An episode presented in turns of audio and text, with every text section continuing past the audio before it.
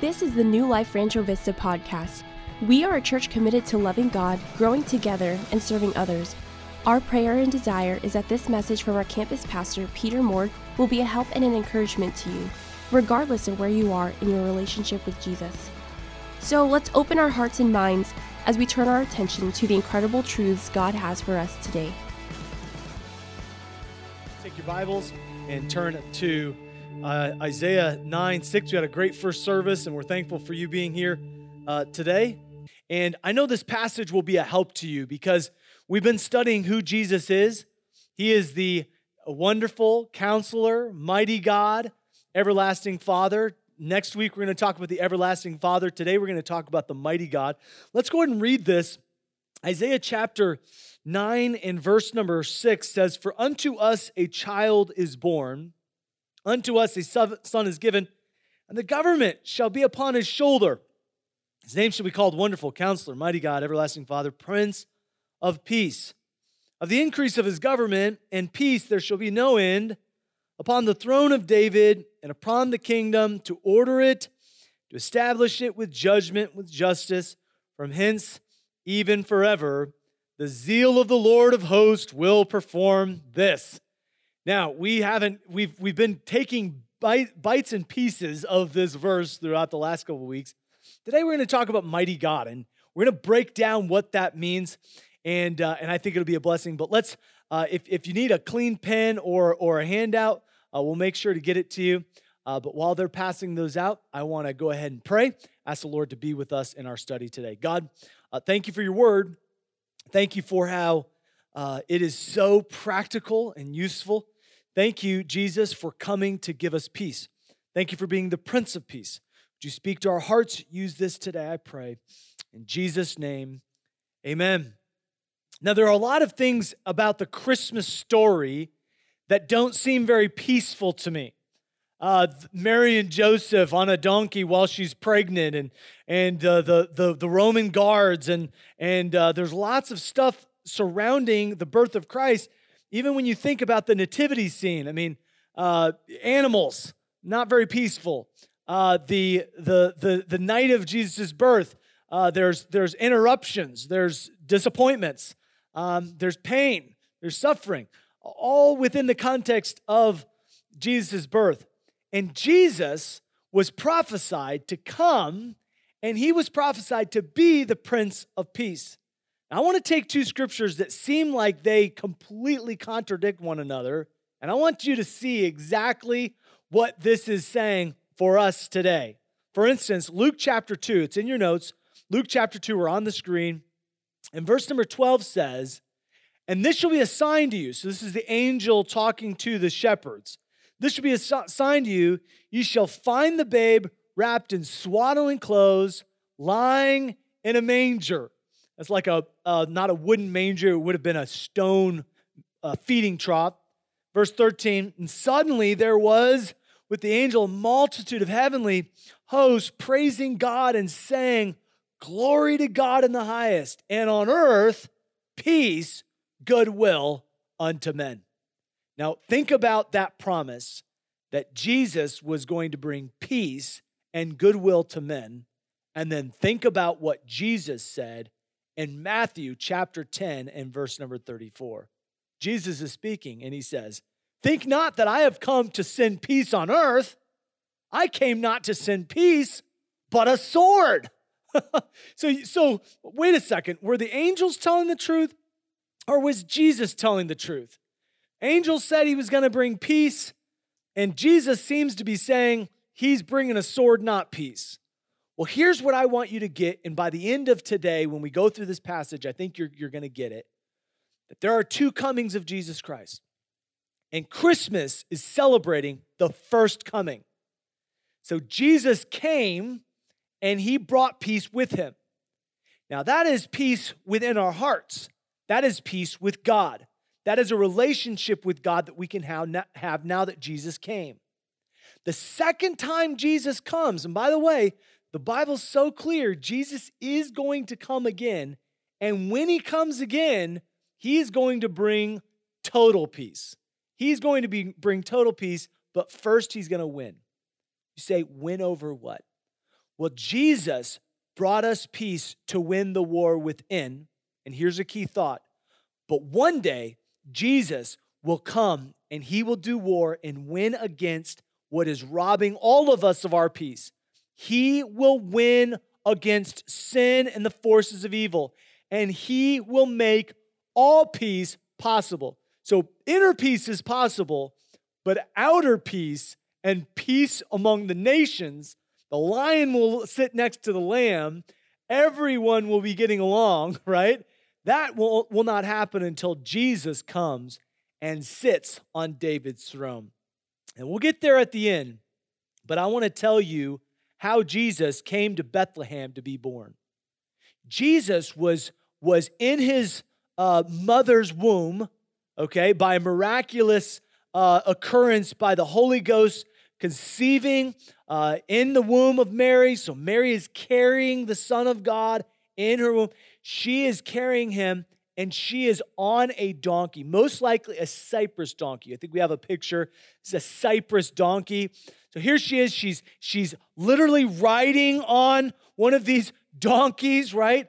And he's coming into Bethlehem, the house of bread. Jesus would live a life, and at the age of 33, he would ride a Cyprus donkey, but he would ride a donkey that had never been ridden before into Jerusalem. And they would say, Hosanna, Hosanna in the highest, right? You guys remember that? So he's riding in, and then a few days later, he's crucified. But the significance of riding into Jerusalem and into a suburb of Jerusalem, Bethlehem, the significance of riding on a donkey is when a king or when a ruler would ride a donkey into a village or into a city, they would be signifying, I'm not coming to bring war, I'm coming to make peace. In fact, even during the Byzantine period, this was practiced when the medieval kings and rulers, when they would ride up to a castle, the ruler, if he wanted to make peace, the way he would send that signal, because they didn't have cell phones and things, is he would come riding on a donkey. He comes riding on a horse, he's ready to do war. Riding on a donkey, he's coming to bring peace. Isn't that interesting? So now you have the mother of Jesus bringing him into Bethlehem on a donkey to make peace. He's bringing peace. Now he's coming into Jerusalem at the age of 33. What is he doing? He's riding on a donkey. He's coming to bring peace. So we're in an age of peace. And I believe from this passage, there are three really, really important and helpful questions that we can ask based on some of the phrases we haven't covered yet. And they're questions I hope you ask yourself. I've asked myself these questions. I hope you'll ask yourself these questions as well. First of all, what is my capacity for peace? Secondly, what is my source of peace? Like, what do I derive peace from? What should my source of peace be? And then thirdly, how can I have lasting peace? How can I have peace that just transcends everything that's happening around me? Number one, let's look at it, your capacity for peace. What is your capacity for peace? How much peace did Jesus make possible for you? He says, for unto us a child is born. How is a child being born helping your peace? Well, he goes on and he says a statement that I find very odd to be added to a baby being born. But when he says, hey, this baby's going to be born, of course he's talking about Jesus, but then he says, and the government, the Mishraya, okay, the ruling, the controlling, is going to be on his Shechem, his shoulder. So why would it say, hey, a baby's going to be born, and this Mishraya, this government, is actually going to be, he's going to bear it on his shoulder? Why is that significant? Like, why would, of all the things the Holy Spirit would tell Isaiah to write about Jesus coming, why would the government being on his shoulder be such a significant thing to add? Well, this is an important thing to note, because there was a lot of different aspects of people trying to control Israel. You had the Assyrians trying to control Israel. You had the Babylonians before that trying to control Israel. Then you had the Romans during Jesus' time trying to control Israel. Everyone was trying to control a little bit of the pie, right? Everyone wanted to have a little bit of the control. And what Isaiah was saying, one day Jesus is going to come and he's going to have full control. He's going to take all the control upon his shoulder. He's going to take the burden for everyone on his shoulder. Now, trying to take everyone's burden, take control for all the rights and wrongs upon your shoulder would crush you. In fact, even if we take control for things that we shouldn't take control of in this life, it starts to wear us down. You know this because we've all encountered maybe a boss or someone in authority, maybe a teacher or a principal or someone who is overbearing, someone who stressed us out. And we have a picture of a boss, an overbearing boss. He's stressing you out, right? He's coming down hard. He's trying to control everything, right? We've no doubt, I'm sure, encountered parents. I'm sure there's no parents here like this, but parents who are what we call helicopter parents. They want to control every aspect of their kids' life. That's not possible. It's not healthy. Not for the kids, not for the parents. And so there's an element where it's dangerous to play God and control everything, pretend like we can control everything. That's where we lose our peace. And it's exhausting to take on your shoulders the things that you were never meant to control, the things you were never meant to bear on your shekem, on your shoulders. Now, how do we know that it's exhausting? Well, I'm going word by word, verse by verse through this passage, and I want you to notice something.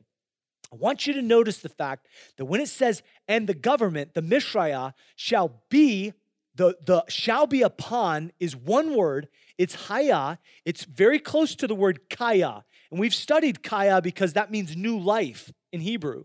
It means new beginnings, right? Kaya. So Haya is the opposite of that. It is to zap life from you. Have you ever met someone and you saw them coming and you're like, oh my word, every time I encounter them, they just zap the life right out of me. Listen, there are some people like that, but this is saying Jesus is going to come and he is going to take the burden, he's going to take the stress, the pressure, and he's going to place it on his shoulder, his shekem. And the shoulder here is mentioned as the upper part of the back, the part that is best suited for carrying things. Literally, this passage is saying Jesus is going to come and he's going to carry the things that no world leader could ever carry. He's going to carry burdens that no other human could possibly try to carry. He's going to carry the sin burden. He's going to carry the burden of family. He's going to carry the burden of disappointment. He's going to carry the burden of lost time. He's going to carry the burden of guilt. He's going to carry the burden of shame. Jesus came to carry burdens. And that's why in 1 Peter 5:7 it says, casting all of your care, all of your anxiety, all of your pressure, casting all of that on whom? Jesus. Casting all your care upon him, for he careth for you. Now I want to pause and just tell you something, because I'm not a doctor or a psychologist, but I do want to tell you something that as a pastor I've noticed over the course of the last 9 months, I have noticed a wave of anxiety that has come over not just our community, but our nation, has come over people around me who I love. And I want to just pause and say that Jesus came to carry some burdens that over the last few months we've tried to shoulder. And I want to ask you something I've been asking myself: what am I carrying that Jesus died to carry? What are you carrying that Jesus died to carry? What are you carrying you were never meant to carry? And so over the past few weeks, as I've been studying for this, I pulled up some of my Some of my studies from graduate school, when I have a graduate degree in psychology, and I started looking through some of those studies, and I remember reading one from Oregon State University, Caroline Advent. She said that she studied this group of men, all different ages, 1,300 men, and she watched them for over 14 years, and she noted big moments in their lives, and she kept in touch with them, and she's in charge of a specific group of researchers at the University of Oregon State, and they specifically talk about the aging process. In fact, it's the Center for Healthy Aging and Research. And she noted that the men who decided to carry and try to control the narrative in their lives, and they carried a lot of stress, they reduced their life expectancy by 30%. In fact, the Miami Herald recently actually picked up this study and ran with it and went and did some research from the CDC on 2020, and they noted that all of the top 6 causes for death, heart disease and other things, all of those are linked to stress. In fact, the Miami Herald came out just a few weeks ago and said that the number one reason for doctor visits in 2020 is not COVID, it's anxiety. And so I just want you to know that the Prince of Peace is wanting to give you peace, and that peace is not just something that's optional. It's something that you have to have in order to have physical health, in order to have emotional health, in order to have spiritual health, in order to have relational health. You have to have this peace that he's offering. And it's actually paramount. It's something that we cannot ignore. And we believe, and researchers believe, that over 1 million people have died from anxiety this year. And that's on top of everything that's happened with the pandemic. There's a waving of anxiety, and I'm telling you, it's not healthy. And as a pastor, I just want to give you a practical action item, okay? And some of you are going to think this is a joke, but it's not a joke. And here's the action item. It's in your notes, and it'll be on the screen. Don't watch the news.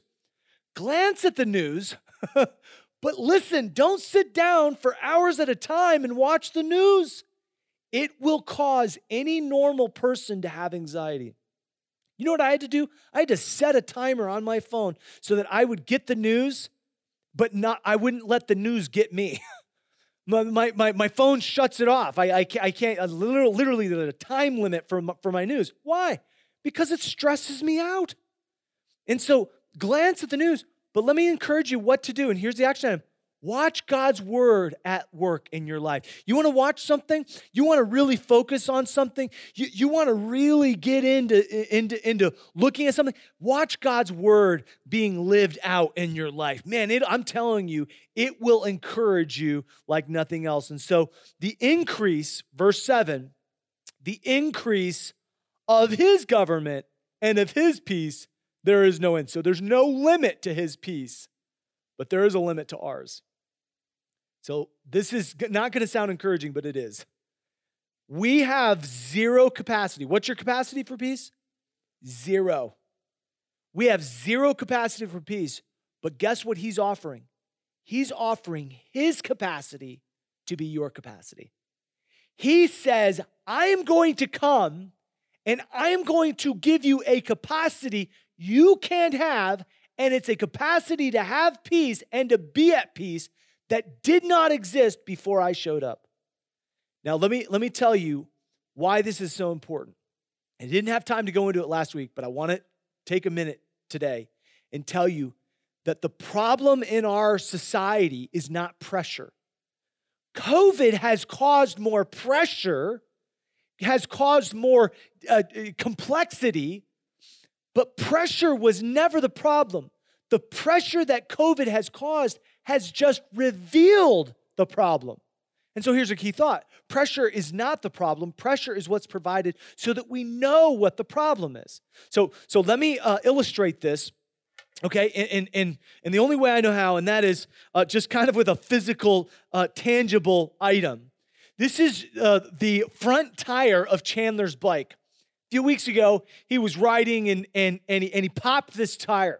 Like any good dad, I endeavored to fix it, and I put some Fix-It flat. Like I literally went out to the trunk of my car, you know, and just in case you get, you know, a low tire or whatever. And I put some Fix-It flat, and it worked for a few hours. But then after he rode it a while, it went flat again. And he's like, "Dad, it's still flat. We need to get a new inner tube." And I'm like, "Well, let's just put some more Fix-It flat." So put some more Fix-It flat in there, worked for a couple hours. And then, but finally, I took the actual tread off, and I realized, oh, there's a hole in there. And so, I mean, the hole was big enough to where that Fix-It flat, it's not going to fix it, okay? So it's kind of poor advertising, you know? It doesn't really fix any flat, okay?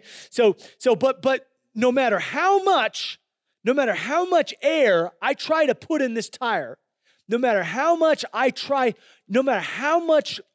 effort I put into trying to put air in this tire, it won't hold it. Why? Because it can't handle the pressure.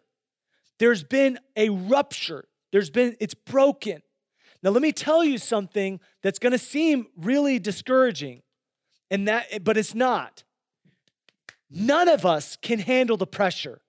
None of us were meant to handle the pressure of life on our own. We are all broken people. We all have a massive flaw. It's called sin. And Jesus came not as our fix-it flat. He came as our replacement to say, I want to be your righteousness. I want to be your peace for you. I don't want to give you a false sense of peace like the world does, which we'll talk about next week. I want to be your peace. So now with that in mind, I want you to look in your notes. I want you to see a verse that if you've never memorized, and any teenagers, man, I would encourage you, put this to memory. This is so good. Psalm 29:9 says this, or Psalm 29:11 says this: "The Lord will give strength unto his people, and the Lord will bless his people with peace." The Lord will bless his people with peace. Do you see that? He gives strength and he gives peace. So what is our capacity for peace? Our capacity for peace when we're relying on him is his capacity. What is our source for peace? Well, he is our source of peace. What does that mean? Let's study now the mighty God, the mighty God. So number two, what is your source for peace? What is your source for peace? Now, the word mighty is the word gabor, means like undefeated champion. A great hero is how they would use that, gabor, a valiant warrior. But the word for God in the Old Testament is El, okay? El Elyon, okay? El Shaddai, okay? So El is an awesome one, an all-strength, all-powerful one, a mighty one, okay? So you have kind of a double, mighty. So mighty God, mighty, okay? Is kind of how it translates. But it's specifically talking about a mighty king. Now, the reason why it's important to reference the fact that the word mighty actually refers to a king or a warrior-type king is because in verse number 7, when it says, "Of the increase of his government should be no peace," it then says after that, "And upon the throne of David, his kingdom shall be established." So it's upon the throne of David that all of this is going to come. So Jesus brought inner peace, but one day he's going to bring world peace from the throne of David. Now you say, well, I mean, who's sitting on the throne of David right now? No one, right? I mean, they have a prime minister, but they don't have a king. So Jesus will be the next king in Israel, and he will sit there and rule and reign. And by the way, if you're one of his followers, you'll rule and reign with him, which is a great thing. So that's the second coming. But I think it's interesting that he references David, and I think it's interesting that he references the fact that this power is going to be unmatched because it's the power to bring peace. Now, the word increase is the word rab. It means to enlarge or to create space for. And the word throne, when he's sitting on the throne of David, is the word kis. It means to place honor. It's a seat of power. So this is all talking about power. And here's a key thought, and that is our source for peace is determined by where we are looking. By where we are looking. You say, I don't know what my source of peace is. Well, where are you looking? What are you looking to receive peace? Where do you think? You know, I have people say, well, I mean, if I lived in Hawaii, I would be at peace all the time. You know, peace isn't a place. You know, there's even problems in paradise. You know, people say, well, if I had enough money, I'd be at peace. Do you know what? You know what money does? Money is the great magnifier. Money just makes whatever is there you have more of. So if you have problems right now, guess what happens when you have more money? You just have more problems. You just have bigger problems. Okay? You say, well, I just wish I had more time. If I had more time, I'd have peace. Well, listen. Peace is not something that we get by trying. It is something that we receive by looking to the one who promised to give it to us, the one who made us. Now, let me illustrate this by telling you the story of David and Goliath. If you've never heard the story of David and Goliath, there's a 9-foot giant. David's most likely around 15 years old, and he's sent by his father, Jesse, from the farm where he was tending to the flock, the sheep. He was sent about 100 miles to give food and new clothing and supplies to his brethren and the people who were fighting against the Philistine army. Now, I put in your notes, and we'll have on the screen, 1 Samuel 17:22, because when David shows up to the army, He runs into the army, and he came and he saluted his brethren. The word saluted literally means he shalomed them. So he literally asked them, how's your peace? Like, how are you? Are you well? Right? So it's interesting that he uses the word shalom, which was kind of a greeting. But in verse number 26, okay, he's hearing this Philistine, this massive giant. He's over 9 feet tall. This is a big guy. And Goliath is defying their God and just kind of going, like taunting them. Verse 26, it says that David spake unto the men that stood by him, saying, what shall be done to the man that killeth this Philistine, that taketh away the reproach from Israel? Then he says, for who is this uncircumcised Philistine? Whoa, okay, David, that was an interesting little tidbit that you just want to just slide right in there. They're looking at his muscles. They're looking at his weapons. They're looking at the damage that he could do. What is David looking at? David's looking at the fact that he's uncircumcised. Now, instead of getting into all of what that means, okay, I want to focus on the fact that it in the Bible, uncircumcision means you did not have the power of God. Circumcision was the covenant that was made with Abraham, that we just studied Abraham. It was the covenant that was made with Abraham that says, I will be with you. I will be with your family. And God even told Abraham that the circumcision would be a sign that you would win in battle. So David's saying, guys, why are we living in fear? Why are we in anxiety? Because my God is the same God of Abraham who said, if you're going up against someone who doesn't believe in me, if you're going up against someone who is uncircumcised, they don't stand a chance. So David had the same eyes as everyone else, but he had a different vision. He saw that God was on their side. And he says this in the last part of verse 26, for who is this uncircumcised Philistine, that he should defy the armies of the living God? David reminded the army of Israel that day who they were serving, who they were fighting on behalf of. They were fighting on behalf of God. They were fighting on behalf of the living God. So where are we looking for our peace? David found peace in the midst of a battle by looking at the promise and the covenant of God. And peace is made possible based on who is on the throne of our heart. Who are we looking toward for our peace? Who are we trying to derive our peace from? You see, Jesus said in John chapter 16 and verse 33, he says, in me you will have peace. In the world you have tribulation, but be of good cheer. I have overcome the world. Man, that's a great verse, because Jesus is that one that can overcome. You say, well, the reason why I don't have peace is because I just can't get enough done. And I want you to know, man, I think I was 26 or 27, and I realized something that just kind of hit me. I would go to bed with a pit in the bottom of my stomach thinking, man, there's so much I didn't get done today. And I would think, man, God, you wanted me to get this stuff done, and I just couldn't. Yeah, I want to tell you that this action item is near and dear to my heart, because it's something that is the Lord has used to give me much peace. And it is, write a list of things that you're worried about. And that might seem counterintuitive, but write that list, and then write a list of what you can do in a responsible amount of time.